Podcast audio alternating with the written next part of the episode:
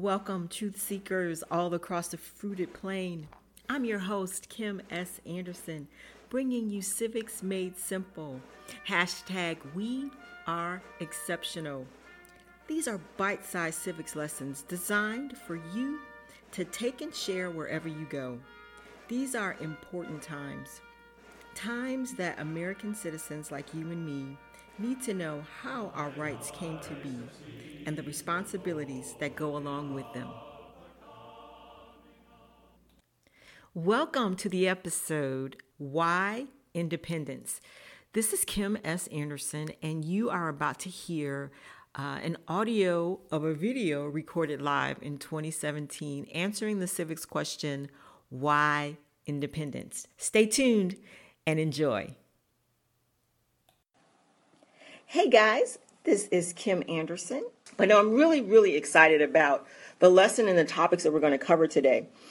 And we're going to discuss today why independence. You know, in our previous lesson, we talked about the purposes um, of politics and government.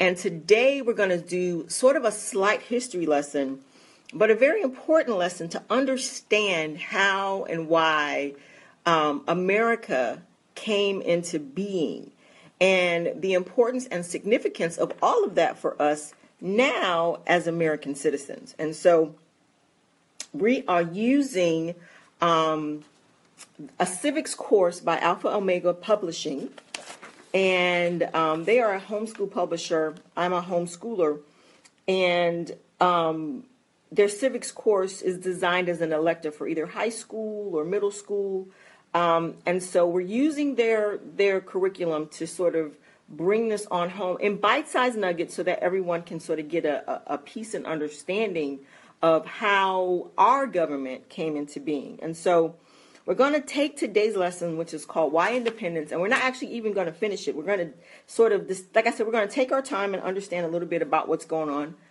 about how we came to be. But I'm not going to take too much time. So are you guys ready? Let's get into it.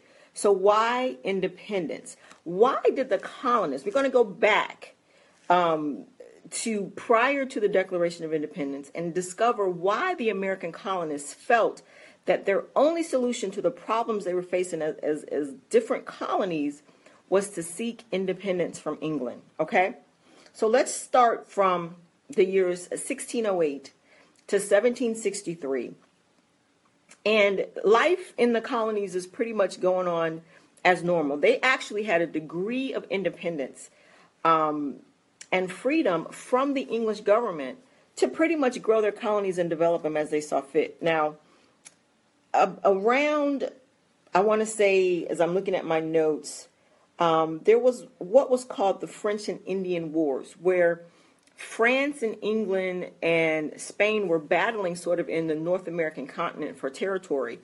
Um, and that war ended in 1763. So pretty much, I mean, there was there was war sort of raging around the 13 colonies, but they were pretty much doing life as normal. There was there was war above them in what we call Canada and South and what we would call Louisiana and Florida and Mississippi, but pretty much they were just doing their thing. And so um, when the French Indian Wars, and I'm just looking at my notes, so just if I'm if I'm moving all over the place, just hang with me, hang with me. So the French and Indian War ended in 1763, and, and what happened? The result of that war was that the British um, were able to capture the colony of Canada, what we now know as Canada, um, and the French ceded or they gave up their territory east of the Mississippi um, to what do I want to say? East of the Mississippi, um, went to Britain and and and Louisiana. West of the Mississippi went to Spain. So France's presence in what we now know as, as, as the, sort of the eastern bloc of North America was, was, uh, was reduced to a few Caribbean islands, and it established Britain as the predominant colonial power in eastern North America and what people called the New World. And so, you know, life was going great for Britain. You know, they had pretty much established their world position um, in 1763. But what happened was that they looked into their treasury coffers and they realized they didn't have any money, like they were broke. And, you know, in 1764, King George III was looking around for some ways to increase the revenue for the crown. And they said, hey, hey, these colonies, these are our colonies over there in North America. And we need a new revenue source. And guess what? Why don't we start taxing them? Because they have been pretty much just living their lives, doing their thing, and probably enjoying a great sense of freedom, just building and just doing, having commerce and working their land and doing all that stuff. And King George III said it's time for them to pay their share in taxes to support the crown. Well, from 1764 to 1775, there were increasingly, um, oh, what do I want to say? There were there were um, there were um, acts that were passed by England that increased conflict with the colonists more and more at each turn. And I want to say there were at least 11 taxation acts that were passed on the colonists. So, what I want to do is I want to go through them really briefly and just talk about them so you guys get an idea of the escalation that each act had and how the colonists felt more and more that their only solution and then their only um, release of the oppression that the taxes were bringing on them was to separate and seek independence from England. So in 1764, we're going to talk about these. In 1764, um, England passed the Sugar Act. And that act increased duties or taxes on non British goods shipped to the colonies. So that means everything that came from Britain was virtually had no tax, which gave them an advantage. And everything else that came from other places shipped to the colonies was taxed at a much higher rate. So that was the first act that passed. The second act that passed was called, this is still in 1765, 64, was called the Currency Act, which prohibited the American colonies from issuing their own currency. And the colonies, they didn't like this. They became angry and refused to import. That means bring in. We hear a lot about import stuff now. Um, but the colonies refused to import British goods or English goods, which was called non-importation, meaning we're not going to accept your goods. So you have you have um, the government in Britain, which is overseas across the Atlantic, saying telling the, the colonists that they can't issue their own currency. And the colonists said, well, here's our response. Well, we're gonna we're not gonna accept any British goods into the into the colonies, and we've now called that non-importation. We're just not gonna accept any goods. Okay, so then in 1765, Britain British the, the Parliament comes back and they pass what's called the Quartering Act. And that was passed and it forced the colonists to provide barracks for British troops. So now King George says, well, you're going to have to pay to house British troops on your soil. So it's it's you know things are starting to escalate. So then in 1765 the Stamp Act was enacted. And guess what guys? This placed a tax on publications, legal documents, dice, playing dice, you know, playing dice, and card playing and playing cards. So that meant there was a tax. If you played cards with your buddies and you put and you made a bet, then they were taxing your bets. Now this is what I found really kind of funny. But the colonists they they just couldn't stand this one. This one really got them. And so they responded by organizing a, a resistance to the Stamp Act. And they called it the Stamp Act Congress and they passed a declarations of rights and grievances. And they proclaimed that Parliament could not require taxation without representation. And this one must have been really strong and heartfelt. I mean, like they must have really gotten some some uh, gumption behind this act as the colonists, because in 1766, Parliament repealed the Stamp Act. They said, okay, okay, okay, okay, okay. Don't, all right, we'll take that one away. The other ones were still there, mind you. They took that one away. However, so, the, so for the moment, the colonists eased down, but in 1766, Parliament um, passed the Declaratory Act. Guess what this one did? This one stated that Parliament can make laws binding on the colonies in all cases whatsoever. They kind of threw down the gauntlet. They kind of said, you know what? We're going to pass a law that supersedes all the other laws, and we can bind and tell you what to do no matter what. Yeah. So, guess what the colonists did for that? They did not like that one at all. In 1767, so now you can see like there's a groundswell of um, of of of resistance coming against what the the crown is passing and parliament is passing in Britain that they're imposing on the people here in the in the states or in the colonies. And it kept going. In 1767, the Townshend Acts were passed, which taxed glass and lead and paint, paper and tea.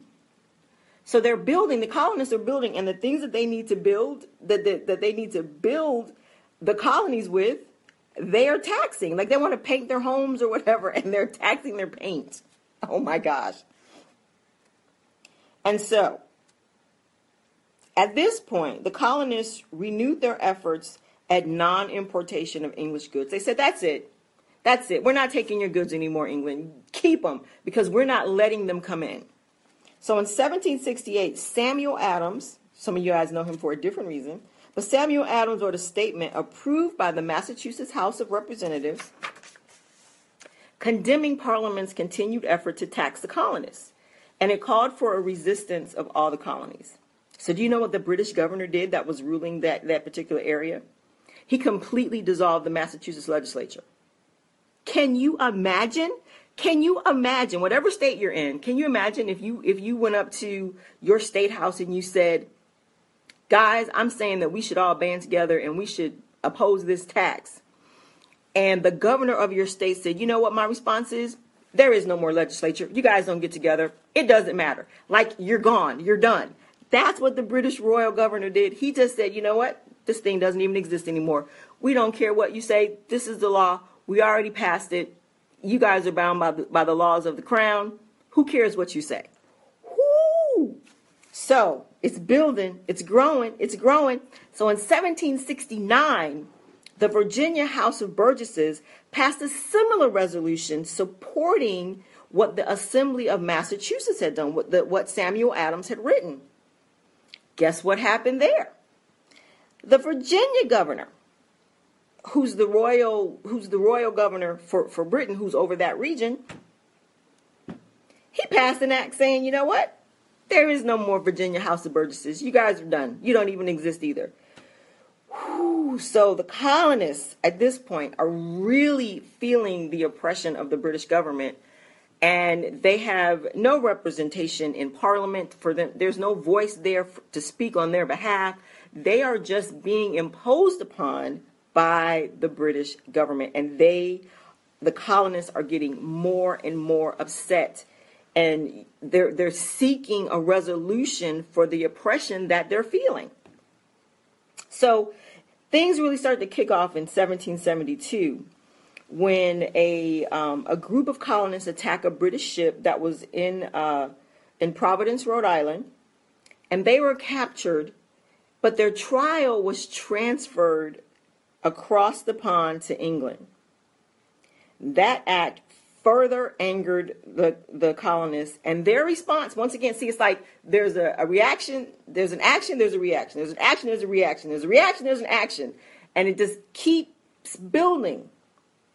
Their response to this was to form and organize what was called committees of correspondence, which established and provided a means of communication between the colonies. Now, this is significant because prior to this point, the colonies were acting independently of each other. They weren't talking to each other as a unified body. Let me just take a swig. So, at this point, The committees of correspondence is a huge deal because now they're starting to communicate to each other. Um, South Carolina is starting to communicate with Virginia.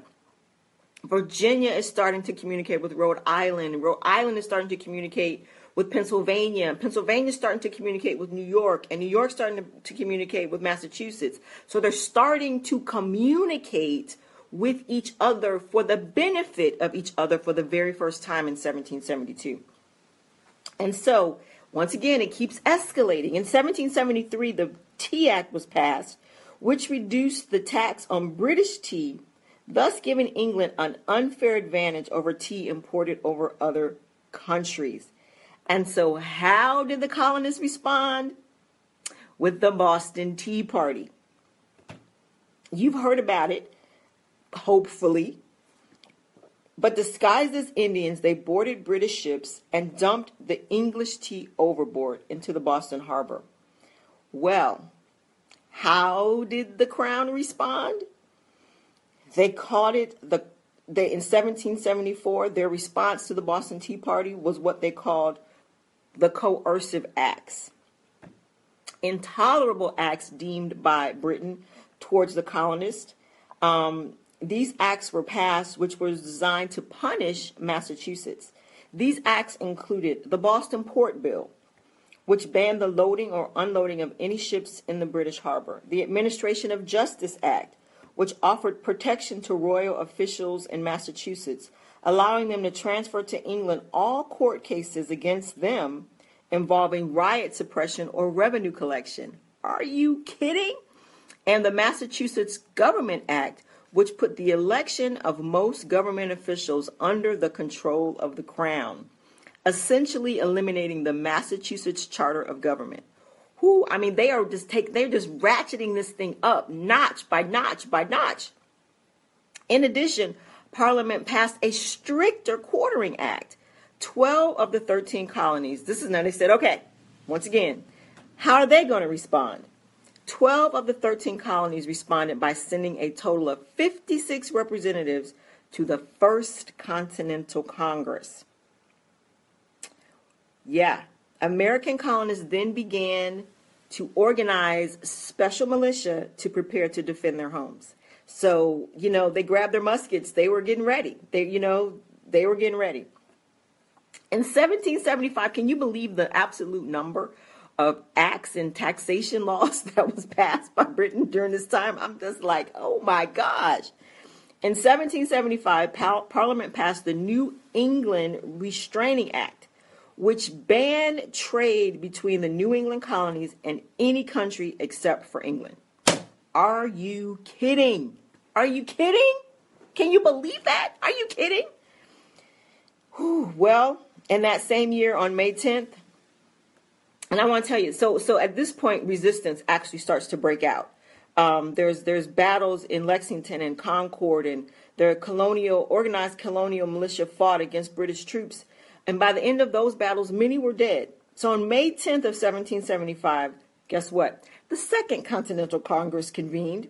John Hancock was a newly elected president of the Congress. And at that meeting in Philadelphia, Congress, the Continental Congress appointed George Washington as the commander in chief of the Continental Army. They issued bills of credit as paying the expenses, and um, but they demonstrated their determination to resist the English government at all costs. So it's getting there, you know, 1775, we're coming up on it now, right? We're, we're, we're getting closer and closer to the ultimate declaration of independence. And so at some point during 1775, the Continental Congress issued what they called um, an olive branch petition to the king in order to stay British subjects. So they were like, we'll, we'll, we'll stay British citizens, you know, just like, like just let's, let's calm down, right?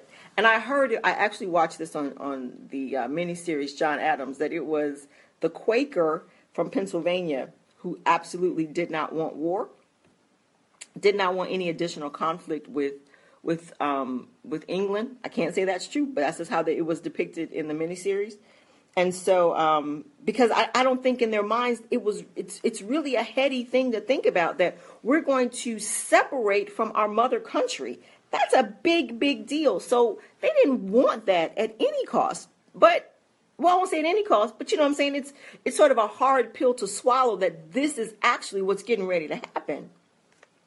And so um, so they send this olive branch over to King George, and King George's response was, you know, no, not going to happen. I'm not reducing anything. Everything's staying in place. Um, and as a matter of fact, I declare that you colonists are now in a state of rebellion against the crown and the country of England. So, what choice do they have next? Like, this thing has gone all the way up. What's next for them to do? Well, Congress formed a navy and began a search for foreign aid. So, they became allies, this new, this Continental Congress. Who did they become allies with? France. So, in becoming, starting an allegiance with France, who a few years prior had lost the French Indian Wars to Great Britain, they found a ready ally. Now, here's what I think this is just Kim. I think that France thought if they partnered with the colonies, that they would have a way to then have control again in North America. I think that was France's sort of play in the background. They thought that they could get back in, take over from from uh, America, the colonists, and be the superpower again in North America. That's just my just my thoughts, okay? Um, so, but they knew that once they partnered with France, that, that, that it's the point of no return. Like you are saying, we are separating from you. And so we're going to end here where on the 4th of July in 1776 in Philadelphia, the Declaration of Independence was signed. And what's really interesting, and you don't always think of it this way because we have the famous quote that, that we'll close with from there, but what it really was, what the Declaration of Independence really was, what it was, it was like a legal argument laying out the case for independence from Britain by the colonies. And this was when the colonies became united. They had to all agree that this is what was going to happen you know, New York couldn't abstain and say, you know what, well, we want to stay, and South Carolina say, no, we're going, or Virginia say we're going, and Pennsylvania say, no, we're staying. They all had to be in agreement, and, and that was no easy task. But nevertheless, it came together in the direct in the Declaration of Independence, and we're going to wrap up there, and I'm going to just read the famous line from the Declaration of Independence that we hold these truths to be self evident that all men are created equal, that they are endowed by their Creator with certain unalienable rights, that among these are life, liberty, and the pursuit of happiness. So, guys, when we pick up, um, I'll say tomorrow, but when we pick up in our next video, we'll talk about what happens from 1776 going forward after the Declaration of Independence. Um, we know there was a Revolutionary War and there were some things that happened, and and and we're going to talk about you know what happened after the Declaration of Independence. And in our next lessons, we'll move from there and we'll start talking about natural rights versus given rights, and we'll move into how this representative republic was formed. Okay. So, guys, I'm really, really looking forward to this, and I and I hope this lesson was enlightening for you, and and that it just keeps you and gives you a a grounding and a foundation about what makes America so very special and what an honor it really is to be considered and to be known as an American citizen. We hope you've enjoyed this episode of Civics Made Simple. This is your host, Kim S. Anderson, inviting you to visit our site, kimsanderson.me.me, for the latest and most up to date information on our podcast and our store. Follow us at hashtag We Are Exceptional on Instagram and Twitter. God bless, and we'll see you next time.